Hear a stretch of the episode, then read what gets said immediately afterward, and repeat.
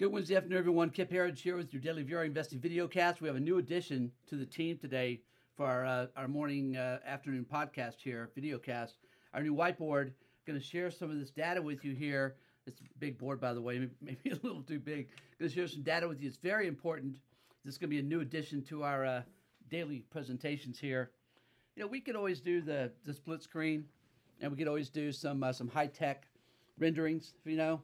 But that's what everybody else does. You know, we're, we're old school, right? I, I certainly am. Sorry, you got to put up with that, but that's what works for me. Hey, folks, good morning, good afternoon. Look, uh, you've been talking about this here with you. Overbought markets, right? Trees don't grow to the sky overnight, but we're in a new bull market, and we have the data to back it up. That's what's on that whiteboard. I'll show you in just a second, okay? First, I want to tell you we're going to be out of town for a few days. Tyler and I are headed to Wyoming, Casper, Wyoming, where we're um, working with an oil and gas company, uh, Lost Soldier Oil and Gas, on the drilling of a brand new field. Uh, that's pretty, we're pretty excited about it. We're going to be there for the spudding of the well, which happens uh, on Friday. And tomorrow we're going to be at the site and uh, checking out all the formations with the entire team there. So we'll be out. Uh, no podcast today, tomorrow, or Friday, and, and, no no video cast either day. We'll be back here with those again next week. Of course, as always, we're, we're watching the markets. Have our team here at the office watching for us as well. Uh, but um, look, we've been talking about this overbought market and um, the Fed, the Fed meeting, not Fed meeting, the, the Jay Powell's uh, uh, uh, presser or speech coming up from Jackson Hole, Wyoming on Friday. And um, look, you know our views. We've been buying since late May, early June. We didn't know for sure that the bear market was over, and no one can really know that until in the future. But what we said then is what we've said consistently is that the lows are in place for our stocks, right? That most stocks began acting better and then we saw uh, the internals begin to act better, leadership began to act better, the semis acted better, all the things that mattered most acted better. And folks, again, I got to repeat this because nobody else is saying it, and I don't know why. This is big. We've had three bear markets in four years, right? Unprecedented. That's unprecedented, right? In the previous two, we were back to all time highs within five months. Now, that's not, you know, you can't say we have a repeating pattern off of three events now, okay? The point I'm making, though, is that this recovery is acting like the last two. Brutal drawdowns. The average stock down 40, 50, 60% in the last, in, in these three bear markets, okay? Yeah, the S&P 500 only fell 24%, but NASDAQ fell 34%, right? Semis fell 38%. This all happened in a short period of time, really five, six months. And you know, that's brutality. But the average stock was down 50, 60%. You know that because I'm sure you owned them like we did, okay? So the point being, if that's over now, and we believe that it is, that, that dips are buying opportunities. And that's been our approach. We got some other data here to share with you before I bring up the, the new whiteboard. Uh, this is thanks to to to to, uh, to uh, Carson uh, Investments. The S&P 500 last week hit a, a advanced decline line hit an all-time high. That's very rare for that to happen when the markets are 10% below all-time highs. Like it's very rare. Seven, seven the last seven times this happened, the markets have been higher all seven times a year later with an average gain of 15.6%. Again, underneath the surface, the internals have been getting better. We see that with an all-time high in the uh, advanced decline line for the S&P 500. Now it's time for the whiteboard. Okay. I, I got two pieces of analytics here for you, right? One that we've been covering with you. Now, we've been covering this one since the end of June. Since 1932, when you have a horrible first half of the year, which we just had, right? We were down 21% in the first half. That's one of the worst five starts to the year going back to 1932. When that happens, the next six months, so into year end, the markets are up on average 23.7% and they're higher 100% of the time. And it carries over into the next year. That's number one. Again, it's 100%, uh, uh, uh, it's happened 100% of the time, and there's the average gain 23.7%. That's powerful, right? This one's even better.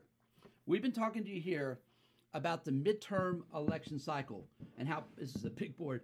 We've been talking to you about the midterm election cycle and how powerful it is. Look at this since 1950, when the midterm, when the market's at bottom of the midterms, and that, that bottom takes place between August the 14th and September the 4th. So we're in that window right now, aren't we? When the bottom takes place is 1950, the markets have averaged over the next 12 months 32.3% pro- uh, gains, 18 out of 18 times. 18 out of 18 times. Okay? So we're going to keep sharing this with you. Okay? I don't think I'm going to change this whiteboard for a while. We may have to bring out a smaller one to add other other components to it. But you know, I like to focus on the things that matter most. Okay? And that's that. I'm a simple Texas guy. That works for me. What matters most is how the markets respond after bear markets, and how the markets respond after uh, uh, big events like midterm elections. I got to also remind everybody, you know, the Florida elections last night could hardly have gone better for the Republican Party. Okay, uh, again, it's primaries. Okay, but the right people seem to have won. Trump was, I think, hundred percent for his for his uh, for his uh, uh, uh, predictions last night. Again, just uncanny how how he predicts somebody's going to win, they win. Of course, he's got a lot of juice, but it's what happened down the line, okay, with school boards, okay? They, they flipped from, from liberal to, Repub- to, to, to conservative. And that happened time after time after time in Florida. And again, you can say, well, Florida's a conservative state. But I think we're seeing a pattern here of the red pilling of America. We've talked about how, how, how bullish that's going to be for stocks. It's in our book, right? The Big Bribe. It's one of our mega trends about the markets moving higher. Uh, there's so many powerful mega trends that are happening now. Very few people are talking about, folks. We are in the minority. It's a contrarian. That's exactly where I want to be. Get the book. See what you think about it, okay? BigBribeBook.com or get it on Amazon.com. Uh, again, the, the book is The Big Bribe. Pick it up on Amazon.com or BigBribeBook.com. Um, so, what's happening though with the with the midterms? Worst case, we're going to have a divided Congress, right, and, and, and a divided DC. We're going to have gridlock because Republicans are going to win the House. If they don't win the House, then this was a massive rig job, right? And, and I think the country becomes ungovernable. If they rig this election so that Republicans don't at least take the House, I think this country becomes ungovernable. Okay, I think that I, I believe that Republicans win the House. I also think they win the Senate. But regardless, it's going to be a, a divided D.C. Guess what else the markets love? Not just the 12 months after the midterms, the markets love gridlock in D.C. These are really, really powerful uh, uh, underlying macro uh, uh, pieces of analytics that go back many, many, many, many decades that are almost 100% accurate. So, again, we like to focus on the things that are repeating patterns that, that have worked time and time and time again. Uh, there's never a guarantee, but that gives you your highest probability for success. That's that's our approach here. As we covered yesterday, again, Jay Powell is speaking on Friday. Uh, we're going to be in Wyoming. We'll, we'll, we'll wave to, to, the money printers as we pass them by. Uh, they're at Jackson Hole. We're going to be in Casper. Uh, but Jay Powell, as I said yesterday, and I'll repeat it again today, get ready to hear data dependent. We're data dependent. We're data dependent. I think over under on that's 100. I take the over. And the reason is, is that everybody knows they've got to continue to, to, to show a, bro, a brave and a, and a strong face, right, about fighting inflation. That's their big bugaboo.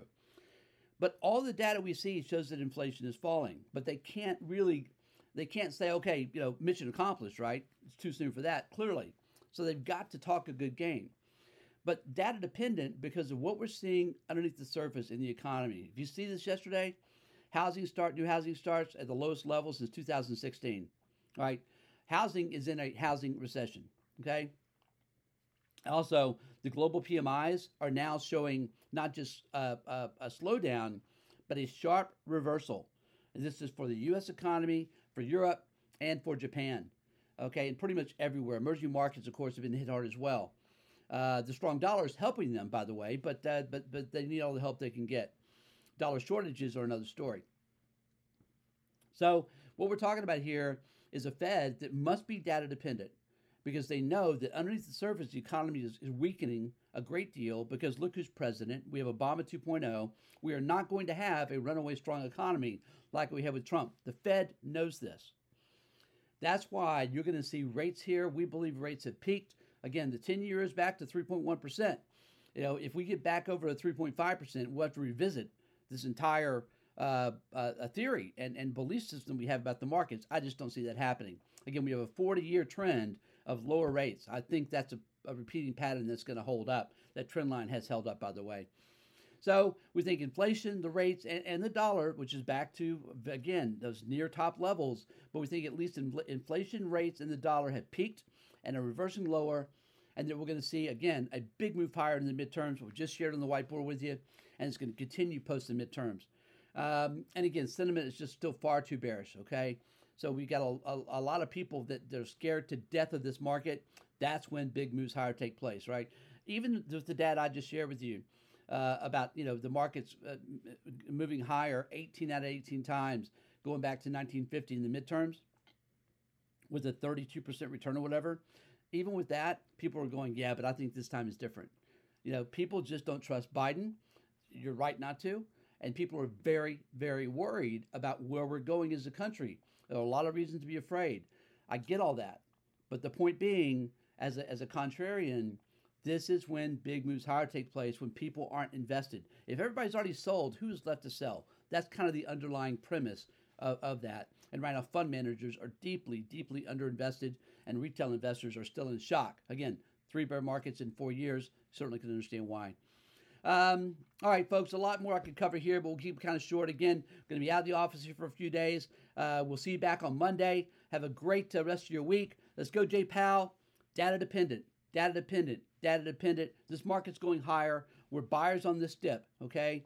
Uh, we may have some volatility into, into, into late this week and early next week, but the trend is now our friend going higher. We've got to get back past the 200 day moving averages, and then we're full on bull market. A little bit of trepidation until then, but again, we're buyers on dips. That's been our approach since late May, early June, and it has not changed. We have our favorite stocks we like. Come and join us at VRAinsider.com. Again, VRAinsider.com. We'll show you what those are. Have a great day, folks. We'll see you back again on Monday. Bye bye.